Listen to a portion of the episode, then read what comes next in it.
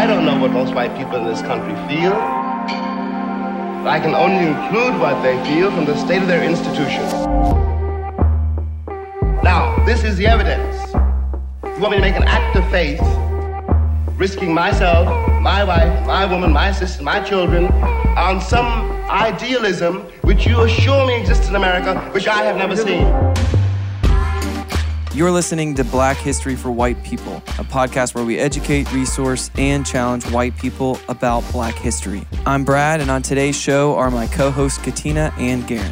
In celebration of Black History Month, we are releasing new episodes every Wednesday in February, so be on the lookout for twice the content this month. Today's topic is James Baldwin. We walk through James's life and story, talk of stories that shaped his character, and then we end the conversation discussing the relationship that Christianity has caused on non believers. We hope you enjoy the discussion.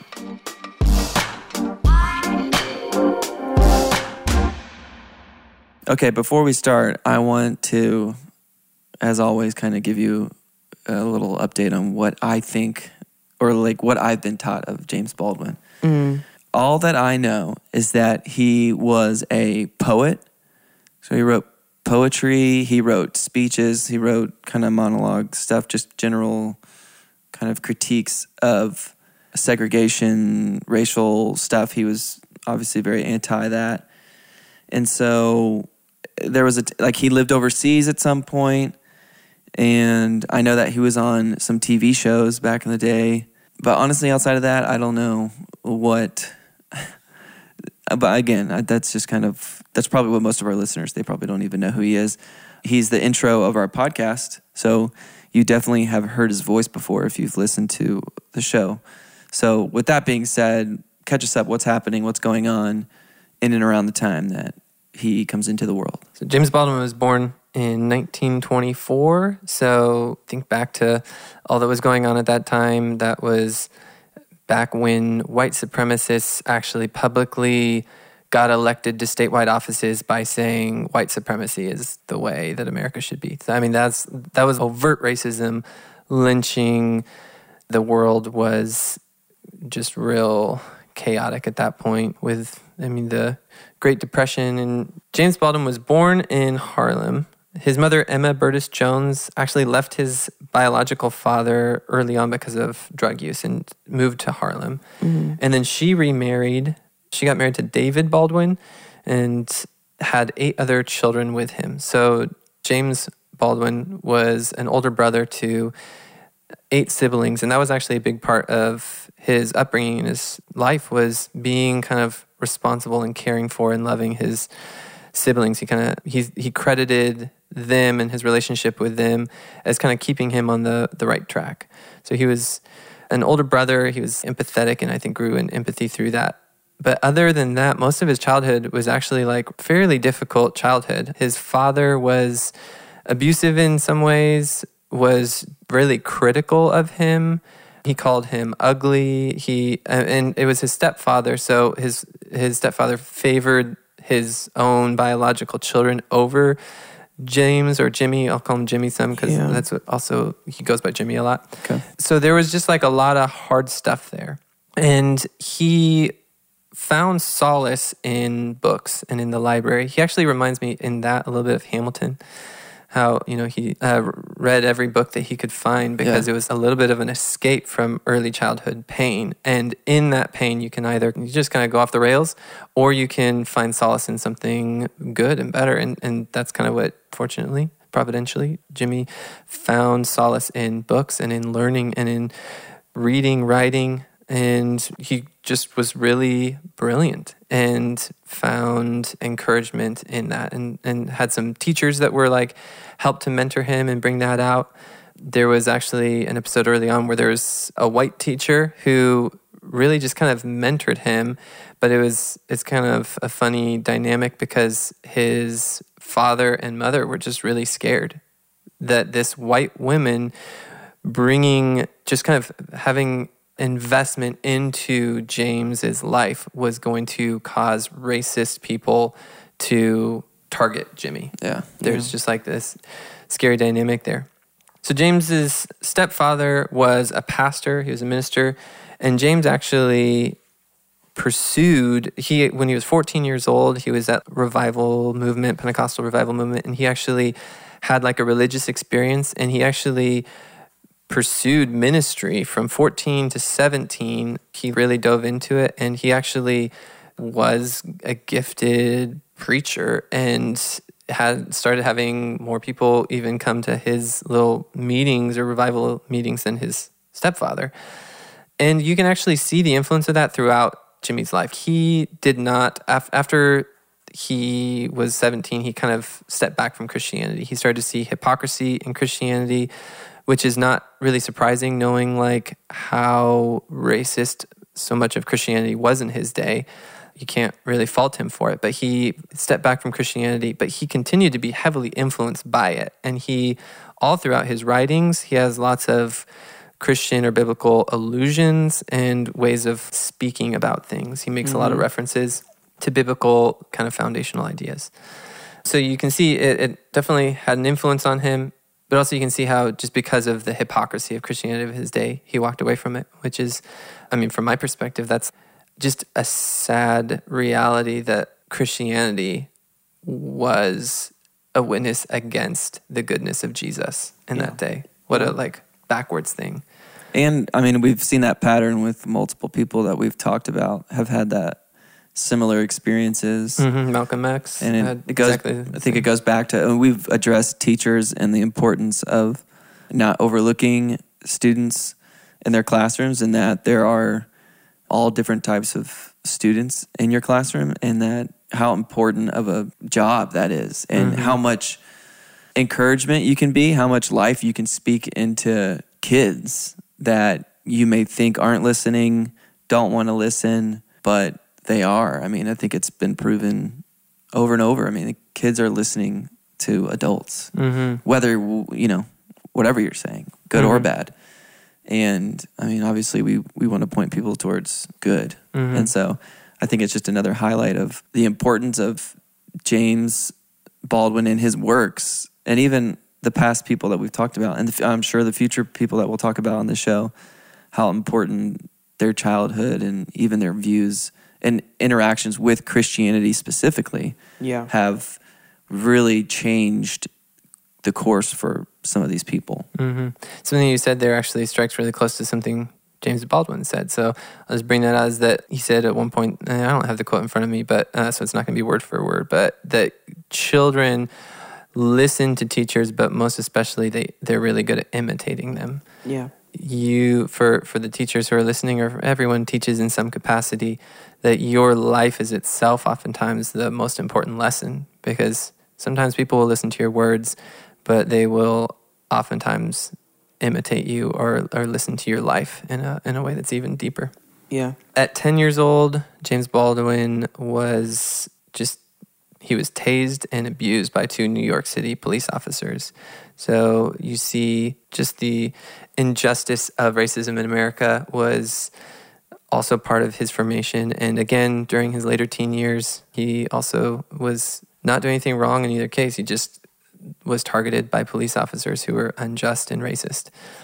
So and he confronted racism in other various forms to the point that he just was angry at the way that America was. And he was af- almost to the point where he was like afraid that if he stayed in America, he was going to hurt somebody or just become depressed. And so he actually, at I think 24 years old, moved to Paris. Yes.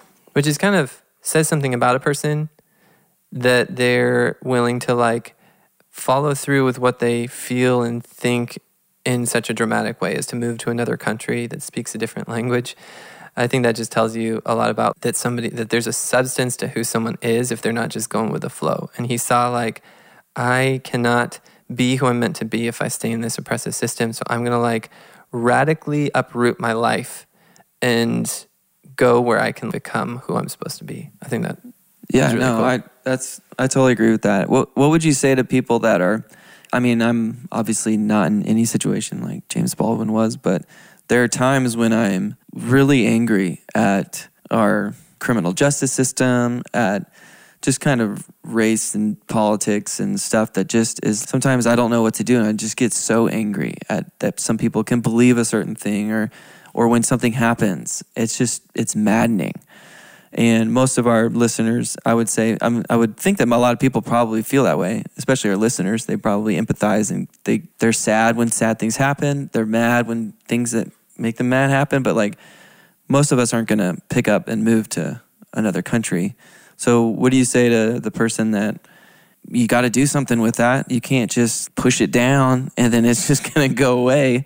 Like, what would you say to somebody who's mad and is really angry at the way that our country is? Well, Where do you go? He said to be a Negro in this country and to be relatively conscious is to be in rage almost all the time. wow. I mean, his quotes are oh, man. prolific. Like the things that he said through his writings and his speeches, they just cut like a knife. Mm. Yeah. So what do you do? I mean, what do you what do you do with the anger? What do you do with your with that enragement? Yeah. So I guess a couple of thoughts would be one is just be willing to like, especially for Black listeners. I would just encourage you to just feel the freedom to not have to absorb more than you can handle and to rest and to not have to like feel like you need to read every headline. Sometimes it might be the case that you you just need to have the freedom to like not push back against every injustice out there cuz it's it's too much. There's too much injustice. Humans aren't designed to be able to carry the weight of all of it. And it's enough to do your part. You don't need to like in your thoughts and conscience carry the weight of stuff you can't control. So I think sometimes there's a little bit of stepping back that's appropriate. The James Baldwin quote shows though you should be angry because if you're not angry, that's maybe that shows that you're not nearly engaged enough in reality because there's injustice everywhere and if you're not angry, then you either aren't loving or you're not aware. And both of those are problematic. So you ought to be angry, but you ought to also be willing to to to kind of ask yourself, what am I what are my actual avenues of addressing injustice? And let me like invest in those areas and kind of focus there and not have to carry the weight of things I can't control more than I need to. And you have to be aware of a good bit because there are a lot of things that you control. So you can't just tune out. But also, I mean, I, for me, I just recently, in my morning routine, changed my morning routine because I would get on the news and just kind of see what the daily headlines are, and it would just upset me. And then I would like try to read my Bible, and I'm just still just thinking, my brain's just thinking about injustice and these frustrating things. And I had to rearrange what what order I do my reading in to get the headspace that I needed to have rest. And so for some of our listeners, maybe that's something you need to do is just like rearrange your schedule, rearrange your routine. But there's not really an easy, super easy answer because there are lots of infuriating things that yeah. happen in our world. Yeah. There's not. And it's, you know, James Baldwin was a part of the Harlem Renaissance. And during that period, and even after, a lot of black creatives moved to Paris or moved to other countries. It, it was, you know, almost like they were fleeing this country from persecution mm-hmm. from this country. And so it was very normal for black people who would amass a certain level of wealth or prestige, or I would use the word loosely privileged, they would leave. They would leave, get out. You know, Josephine Baker was um, live, you know, not too far from him, and Paul Robeson, I think, left the country. So many artists and creatives left America out of disgust mm-hmm. for the hatred, the racism, the oppression. Yeah. So he he moved to Paris. Mm-hmm. Mm-hmm. Yeah, and he said that from Paris, like he was able to understand uh, the United States more fully.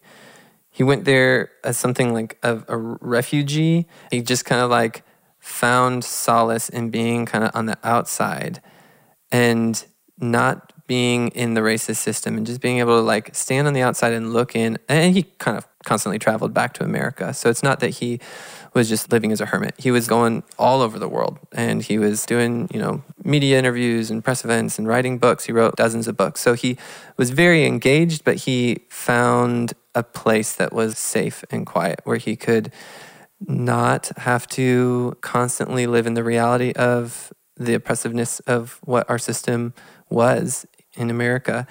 And I think that was helpful for him. And it, it, he says it helped him to see America more clearly sometimes I guess if you're in the forest, you only you, you see the trees, but you know you kind of stepped back from the forest and could see it more clearly. Yeah. So let's talk a little bit just about his ideology. I think that it's important to understand some of his story because that's part of who he is, but also like because he's such a thinker, we really want to dig into some of his ideology and some of the quotes and things he said to really appreciate his contribution. So he talked extensively about this concept of the lie that white people and white culture in America was believing and repackaging and selling. So the lie, there was kind of like two parts to it. He talked about the lie as, first of all, just this idea that black people were inferior, so white supremacy. And it included stereotyping black people as lazy, unintelligent, or sexually promiscuous. And then a second component of the lie is just this distortion of American history just the bleaching of American history, the way that we retell racism and slavery as being just these not so bad things that happened and were fixed a long time ago, and don't acknowledge the com- how horrific everything in the past was and how much of a through line there has been to the way that things are today. And so he confronted both of those, but he talked he talked a lot about this idea of the lie. And those are the ideas that he that were kind of packaged inside that. And really the way we've kind of talked about the same concept, but the the way that the language that I've used in the past is just how white people have to self-justify and justify the way that we have benefited from racism and from white supremacy.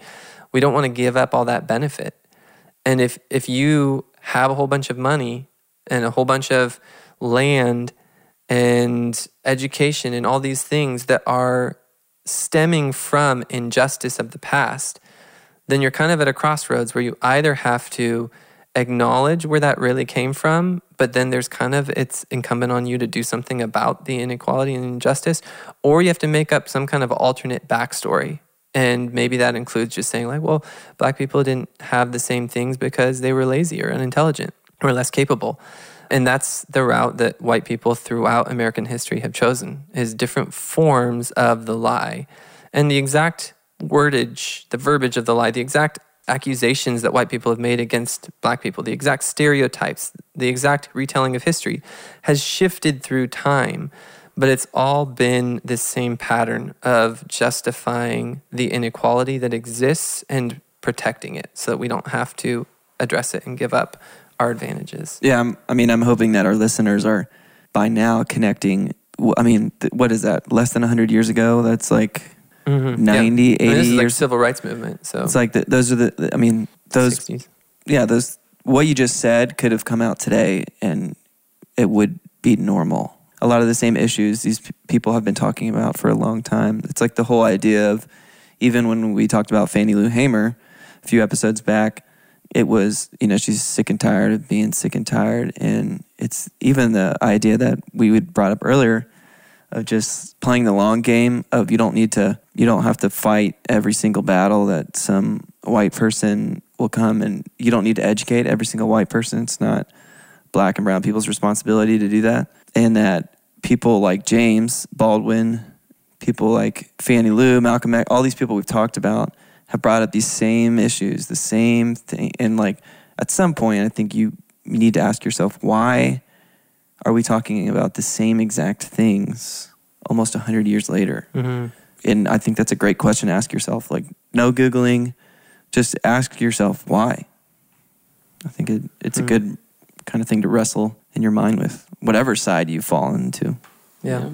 So I'm going to read a, a James Baldwin quote that kind of encapsulates some of these ideas. He says, There are days when you wonder what your role is in this country and what your future is in it.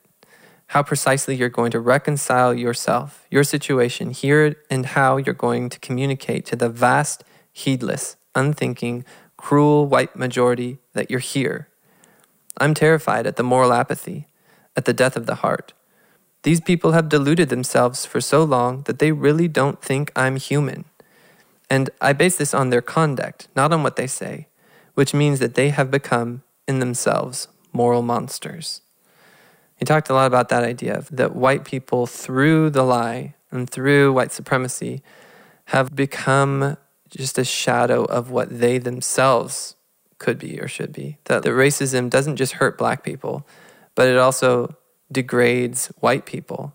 And I think that, like, as Christians, that's an easy concept to identify that white supremacy is sin and is a heinous sin, and that that makes us less of who we should be. So, so you talked a lot about that. And Katina's brought, you've brought this up several times of we, white people tend to view black and brown people as, I don't think anybody would be like, oh, they're, they're not human. I mean, maybe there's They did longer ago, like Yeah. during Yeah. slavery. Christians actually, for a long time, wouldn't evangelize them because they didn't think they had souls. Yeah. Yeah.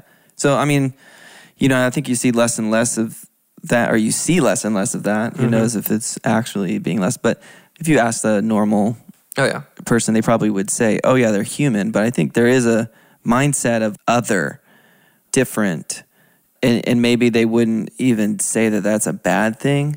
Yeah. But I think reminding people of the, the it's crazy that you would even that we even need to bring this up. They are human. They are made in the image of God just as much as you are.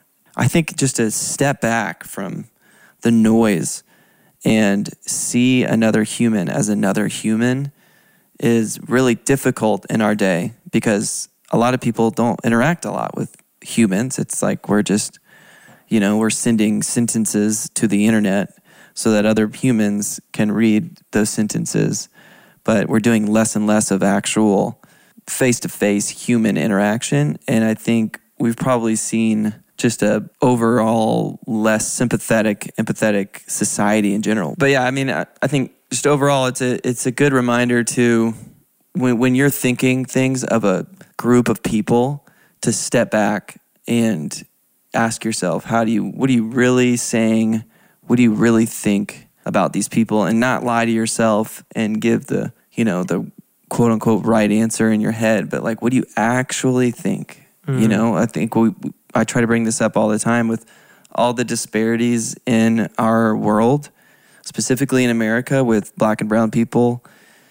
I think you have to go two ways. You either have to believe the lie of what James Baldwin was saying about you think you think black and brown people are lazy or just inherently not as smart that that's the reason there's disparities or you have to believe that there's a system that is purposefully creating disparities mm-hmm. And I, I don't see there's not another way to view it and i think it's just another person that we're highlighting that brings up the same issues you know mm-hmm. hopefully Yeah. our listeners can see that through line that you're talking about And how do you continue to disqualify a people group's experience, even with the handful of people that you surround yourself with that look like that people group that would say otherwise? Like, how do you how do you continue to disqualify? And and I, James Baldwin, I, I read his works, just kind of fell in love with his writings and speeches and interviews when I was in high school. I love his works, and every time he opened his mouth, like there would just be such he he just would cut his words could just cut through all the noise. But he was often disqualified because he was a gay man and even ostracized from the civil rights movement because, you know, he was a gay man. And oftentimes, I know that Christians, evangelicals, you know, they they would just disqualify him. Oh, well, he's gay, so he has nothing to offer. He has nothing to offer to the conversation. He has nothing. There's nothing that he can say that we could we would value because he's gay. And you know, they just put people in boxes. And mm-hmm. so it's interesting that, you know, you have a black man who is a creative, who is artistically gifted, and I would say even ac- academically gifted. And he has this very layered story growing up in Harlem, having contributed so much, even from a very young age in middle school and in writing one of his school songs. He wrote songs for Ray Charles. He was friends with Miles Davis. He was friends with Harry Belafonte. He was friends with, I think, Nina Simone. I mean, he has such an, an interesting life. And it's so much more than, well, he was gay and we don't have to listen to him. And, I, and I'm speaking specifically to white listeners because, like I said, American Christianity specifically would, would just teach you to, oh, well, they do this. And so they're, they, they are therefore unworthy of being heard. And God, He speaks through many people. He speaks through people's stories. I, I was just talking about the other day how, you know, Moses's uh, Moses' uh, father-in-law was Jethro, who was the high priest of Midian, Midian, and you know, worshiped a completely different God and had completely different religious practices. But it was Jethro's household that spared that tended to Moses after he fled Egypt and he was exiled basically. He married Zipporah, Jethro's daughter, and it was Jethro that contributed to the the the uh, Hebrew children. Like he he contributed to God's people by advising Moses on how he should structure the different leaders and like have 50 people put people over the 50 and then people over the people who are over the 50 and gave Moses like amazingly sound advice when Moses needed it the most because he was extremely fatigued. And we just got to learn how to stop disqualifying people based on what we think is right because at the end of the day or what we think is wrong because at the end of the day James Baldwin was made in the likeness and image of God and he he's an image bearer and God gave him gifts and God gave him a voice and he gave him the things that the the the life, the experience. I mean, even the trauma, like the things that he dealt with that he was able to use to contribute his voice to society and to speak to the ills of this country and to speak out against racism and oppression and marginalization in such a way that was just so poignant that we are still speaking the name James Baldwin today. Like, just came out with the documentary, I Am Not Your Negro, just a few years ago. Like, this man, he cannot be denied. He cannot be denied just because of your personal opinion about his lifestyle. That film, people need to watch that. Yes. Mm-hmm. Yeah. And, and read his books and essays. He is so, I mean, he was larger than life. Mm-hmm. Yeah, there's some people that you know, and I'm I am not one of them that can write words down that sound even rhythmically sounding awesome, but then meaningful, yeah. like have a weight to them. Where his writing is often louder than you know somebody yelling. There was always the just weight. Mm-hmm. He brought that heat. He brought that you know that weight to everything he said. Yeah. So that's actually a good transition. Let's read something he said that had that packed some heat. After Stokely Carmichael was arrested and Baldwin came to a place where he believed that the Black Power movement was the only possible or at least reasonable response in the face of America's unwillingness to give up the lie. So for for a while, Baldwin was not really supporting the, the Black Power movement. He was kind of like in between the Black Power movement and uh, MLK and the idea of more peaceful civil resistance. And he kind of moved a little bit more towards the militancy side of the spectrum towards the end of his life because he just saw how intractable the white resistance was to how, how intractable the, the lie was.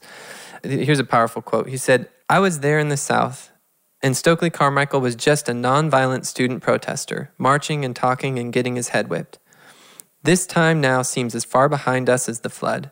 And if those suffering gallant betrayed boys and girls, who were then using their bodies in an attempt to save a heedless nation, have since concluded that America is not a nation worth saving.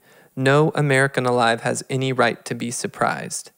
The young men in the Black Power movement were America's children, raised in the shadow of America's broken promises. I mean, my drop. Yeah. And you know, he, yeah, like you were saying, he was part of the Congress of Racial Equality, Student Nonviolent Coordinating Committee. Initially, you know, he had a very like nonviolent stance. Mm-hmm.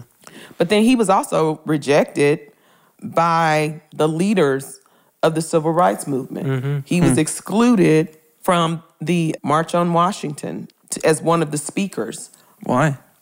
I mean, they would call him Martin Luther Queen, just kind of like, Yeah. I think there's a lot of hmm. just homophobia or anti homophobic ideology in the Black Power movement. And I mean, I think that that was the main reason in this. You mean in, in the in the civil rights movement, the nonviolent? Yeah, yeah. Yeah. The, the- I mean, within like the Black Panthers, even. Yeah. Uh, So he was kind of displaced from even within his own people because of homophobia. And Martin Luther King had done a speech or a talk where he said that homosexuality was a mental illness, just kind of ostracized James and just kind of excluded him. A- And- along with Bayard Rustin, because you know the only gay men at that time in the movement, or out outwardly gay men, were James Baldwin and um, Bayard Rustin. And Rustin and Martin Luther King, you know, they were they actually were close, and Rustin contributed greatly, like to the March on Washington.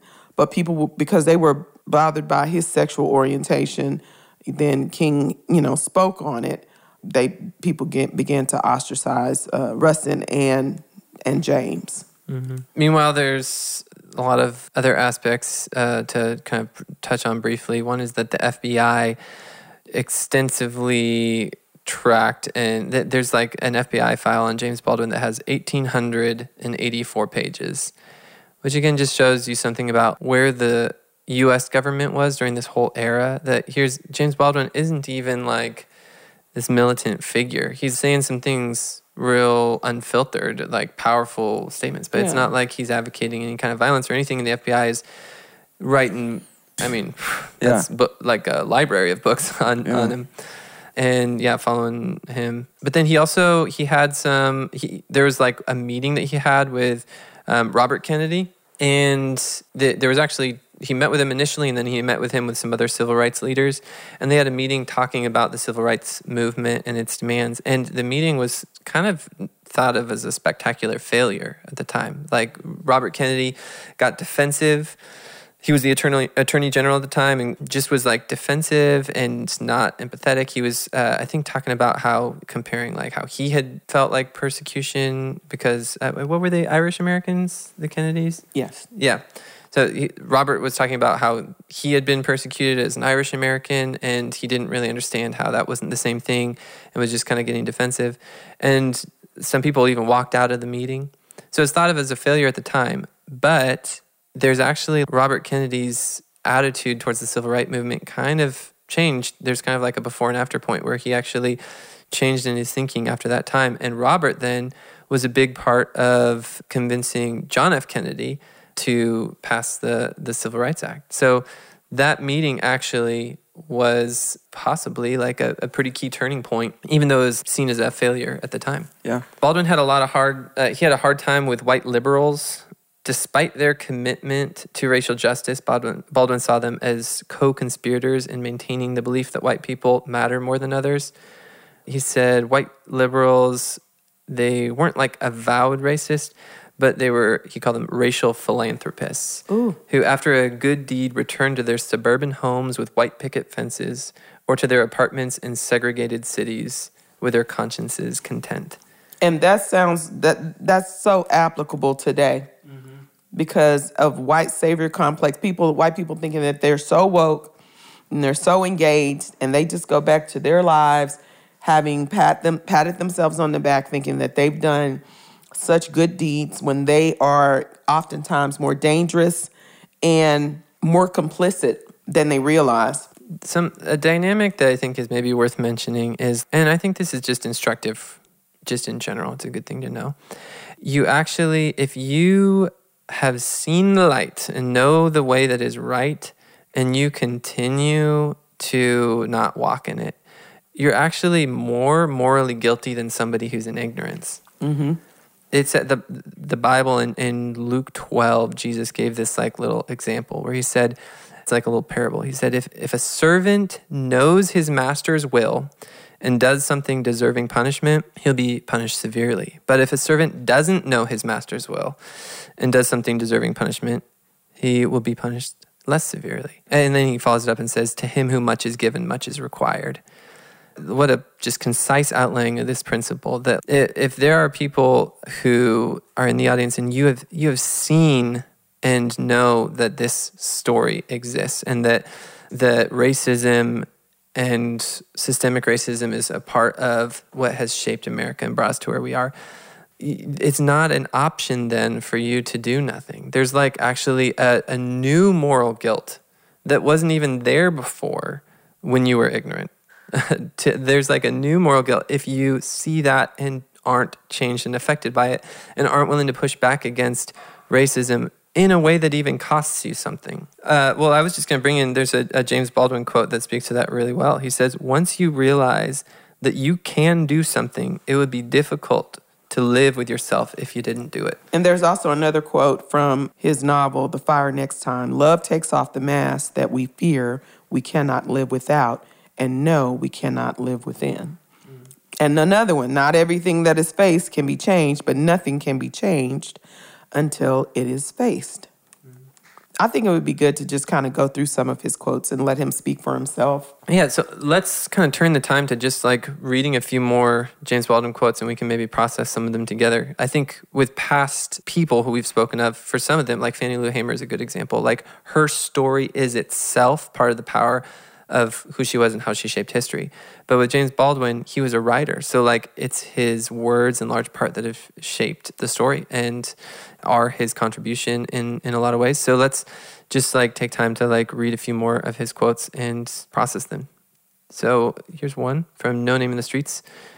If one really wishes to know how justice is administered in a country, one does not question the policemen, the lawyers, the judges, or the protected members of the middle class. One goes to the unprotected, those precisely who need the law's protection most, and listens to their testimony. Ask any Mexican, any Puerto Rican, any black man, any poor person. Ask the wretched how they fare in the halls of justice, and then you will know not whether the country is just, but whether or not it has any love of justice or any concept of it. And that is so heavy hitting, especially in our context. It just, listener, start to pay attention to the prison sentences that rich white people get. I mean, there's a lot of news stories about just different mm, white men embezzling millions of dollars and getting like a couple years for it or getting off with like time served or house arrest. And then there are other stories of somebody like poor black person who's desperate because he has no money breaking in and stealing something like 100 bucks, getting like 10 or 20 times the sentence. Mm-hmm. And just realize like our country that our legal system is not just. It's uh, it doesn't penalize rich people just kind of full stop. Like rich people get a slap on the hand. And James Baldwin here is saying that like if you actually want to know if a country is just or not, it's the poor people, the people who we tend to tune out. They talk with like a less educated accent. They we just kind of dismiss them. You start to hear them in an interview and you just kind of tune out. Those are the people who you precisely need to be listening to to know whether our system is fair or, or broken. And just to refer out, uh, a, serial, the Serial podcast, I think it's season three, talks about the juvenile justice system in a way that I would push listeners to listen to. It's just such a powerful season of what is it sarah koenig? Is that who it is? Just interviewing juveniles who are precisely these people that jimmy says we need to be listening to about the injustices that they and the corruption that they face in america's justice system. It's really eye-opening um, so I just push you to that. Another quote that I think is a compliment to what you just shared, Garen, is uh, from The Fire Next Time. Whatever white people do not know about Negroes reveals precisely and inexorably what they do not know about themselves. Mm. As, as you process what it is to be human and have emotions and love and care and have like the full complex spectrum of human emotions, that ought to then just be imbued through empathy everyone around you, including black and brown people. And if there's a disconnect and you're not seeing black and brown people as more than the stereotypes that the culture places on them, yeah. and it's like, well, there's a breakdown there. Yeah. If you see a white family at a park, you know, what are your initial thoughts? I think it's just a, another exercise. It's hard because it's, we don't want to do the hard work of thinking and what do we actually really think and be real and honest with ourselves. And what do you think when you see a, that same family, but they're black or they're brown? And if it's different, you just need to do some wrestling. There's, and odds are, statistically, you probably are going to feel different. Mm-hmm. And we've talked about this before is you're going to have, everybody has some degree of bias, of implicit bias in, in regards to gender, race, socioeconomic stat. Like, it's not that you need to feel shame for that, but you just need to be aware of it and then do something with that. Mm-hmm. So, and Garen, you've kind of talked about that before in several episodes, but it's just another reminder to. Yeah. What you're responsible for is not your biases, but what you do with them. Like yeah. whether you push back on them. Everyone because of the fall, everyone has defects in who we are. We have temptations to all all kinds of things that are unloving and un, unhelpful and harmful. And some people are tempted to this and some are tempted to that. And so much of human history has been people judging each other for what their particular temptations are. But what really matters is what are you doing? You have a particular set of temptations. They might be racism, it might be alcoholism, it might, you know, there's uh, kleptomania, or there's different humans all have different things that they're tempted towards or proclivities. And rather than just judging people who just happen to have different things because of their story than what you have as what they're like drawn to, the better way is to what you're responsible for is to push back on whatever your temptations are and to love others for what their temptations are and to see them through that despite that. And this goes back to you katina earlier just saying that we ought to listen to james baldwin. Even for for a lot of christians they tune him out or don't want to listen to anyone who is homosexual or just any other lifestyle or anything from history. Like a lot of christians just don't even listen to anyone who's not a christian from history and how that's just not how Jesus was. It's so crazy because yesterday I was at the beauty shop and I met this young man named Avis who is um, he's gay and practices witchcraft and sorcery and does tarot cards and Orisha, just all the things. He does belly dancing, like he he just has this really extravagant life. And as I'm talking to him, you know, I can just hear the pain of the rejection in his life and grew up in the church so many times. The story starts off grew up in the church and seeing the hypocrisy and abuses and things there. And what I told him was like, I, I enjoy having a conversation with him.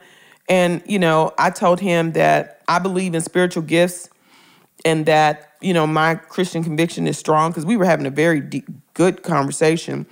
And I said, you know, the thing that, that really sucks about Christians is that they think that they have to be afraid, like they practice this fear mongering on God's behalf when God is not afraid of anything. Like if you believe that your God is the God of the universe, if you believe that he is the one and true, true and, you know, only living God, then why does someone's story intimidate you when you believe, like, if and that's what I said to him. If I believe that God here is who he says he is, and I told the young man, I believe everything about God that he says he is.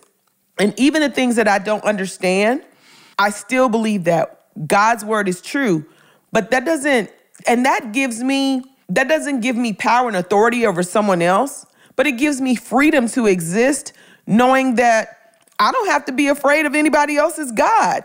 And I think about Elijah when he And just made me think about Elijah, how he was just so confident in who God was. And when he, you know, confronted the priest of Baal. Now, this conversation with this young man was just a, you know, a loving, mutual, you know, just enjoying conversation with him. And I didn't feel the need to fight him or resist him or condemn him. But when you're confident about who your God is, why does it incite, like, why is it playing out in projecting fear and hatred? Being a child of God, like when we think about parents and children, my kids being so confident in who I am, that allows them to walk in a liberty and a freedom that they don't have to be threatened by anybody else. And that's the thing, like who James Baldwin, like his life, his lifestyle, that's not a threat to me.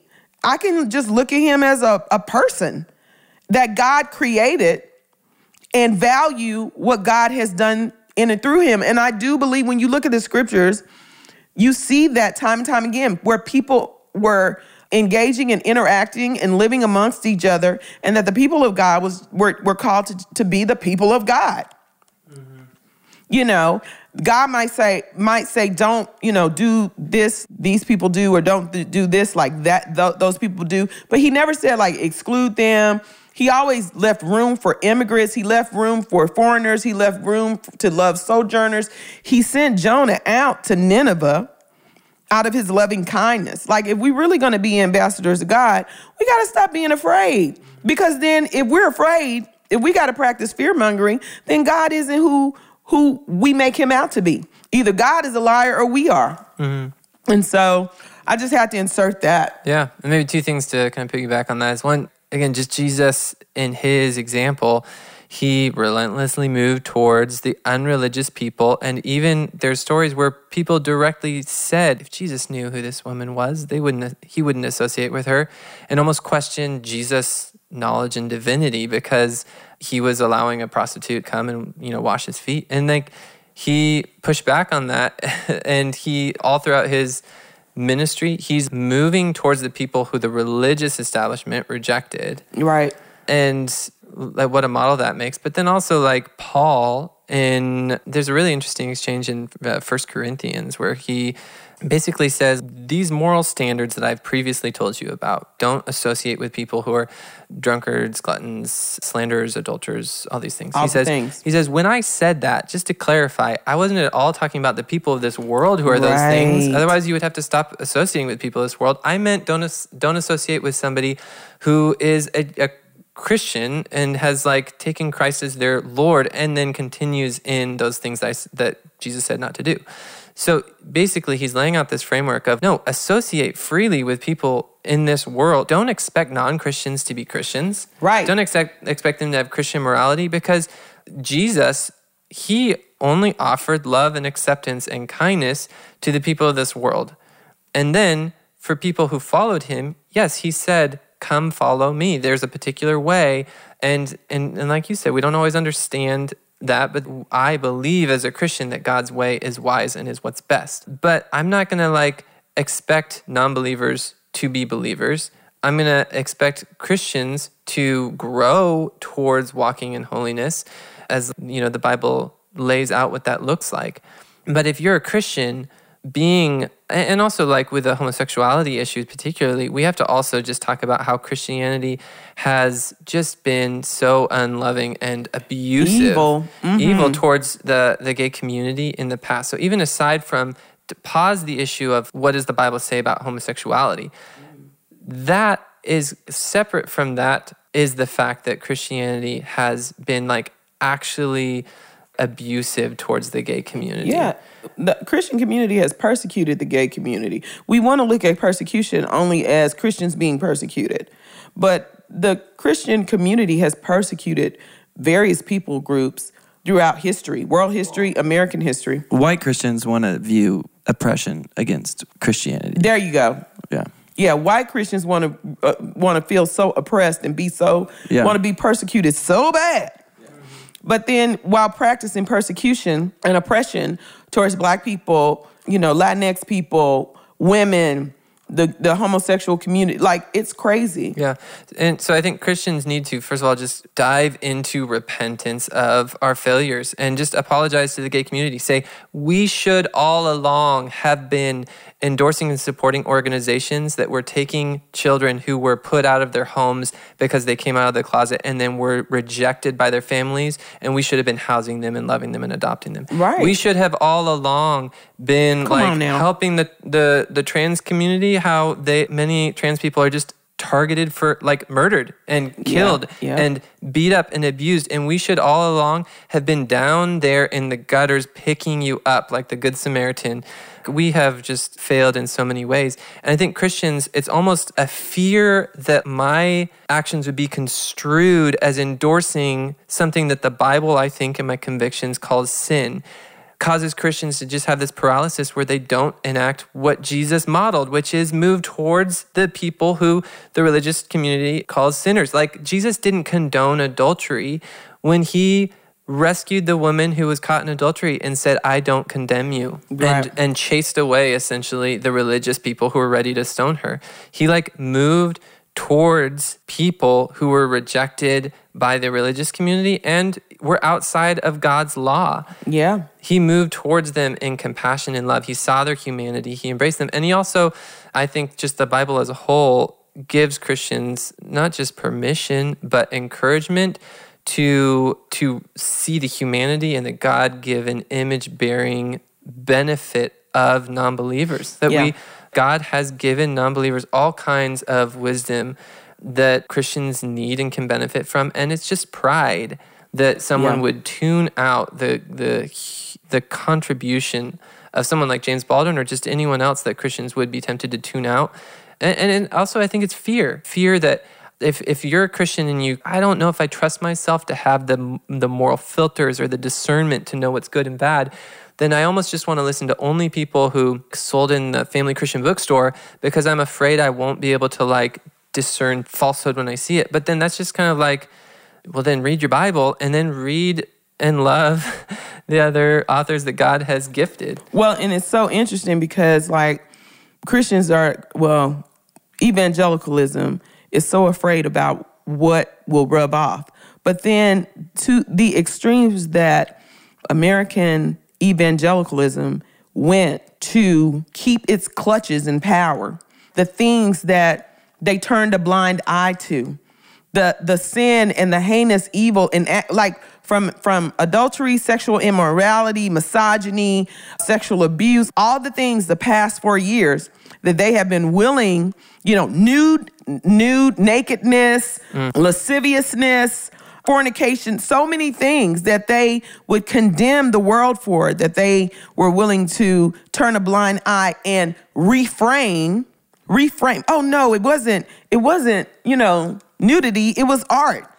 You know, it's like it just lets you know that it's a lie. It's all a lie. It's it's literally all a lie. And it's so funny because like in talking to this young man yesterday, my son was with me, and I didn't I, I didn't walk away from the beauty shop, you know, feeling like my Christianity was compromised or that somehow I was going to start worshiping Orishas and practicing witchcraft. I felt I like I went home and slept slept good because I had an opportunity to show Christ's love to someone who had been rejected so much of his life. And the thing about it is that American white American Christianity has produced more evil in the world than we're willing to acknowledge like than than they're willing to acknowledge because just think about if people like Malcolm X if people like James Baldwin, if they would have received the love of the church and the body of the body of Christ, if there was no if there was not racism that was being instituted and implemented by, you know, white Christianity, like just think about how many people wouldn't be wouldn't embrace what they've embraced if they would have felt loved and affirmed by the Christian community like they should have. Mm-hmm. But for many of them, like Malcolm X and like James Baldwin, they are not able to point to one, you know, example of just someone being loving and kind. You know, I mean, James Baldwin had the one white teacher, unlike Malcolm. He had teachers who encouraged him that were white. But that, you know, James Baldwin experienced brutality. He experienced racism. Just think if that wasn't their their story, mm-hmm. how much different. We we underestimate the power of the love. We underestimate the power of being the body of Christ and being that freedom and how it really does shape the culture. And I feel like we created a culture that hates create Christianity. Christians have created a culture that hates mm-hmm. God because of us. Yeah. And that, you know, yeah. Just to kind of wrap it up, I think that James Baldwin, just as a creative myself, and him being a creative and using his words to speak to power, I think it's great to just kind of close the episode out with two of his quotes. He said, Writers are extremely important people in a country, whether or not the country knows it. And then he also said, A society must assume that it is stable, but the artist must know, and he must let us know, that there is nothing stable under heaven.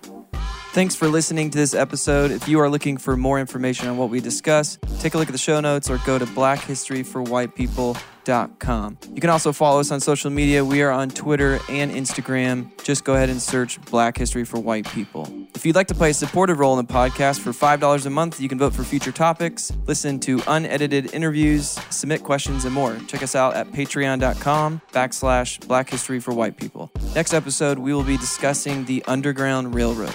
We'll leave you with this quote from James Baldwin himself. I imagine one of the reasons people cling to their hates so stubbornly is because they sense once hate is gone, they'll be forced to deal with pain.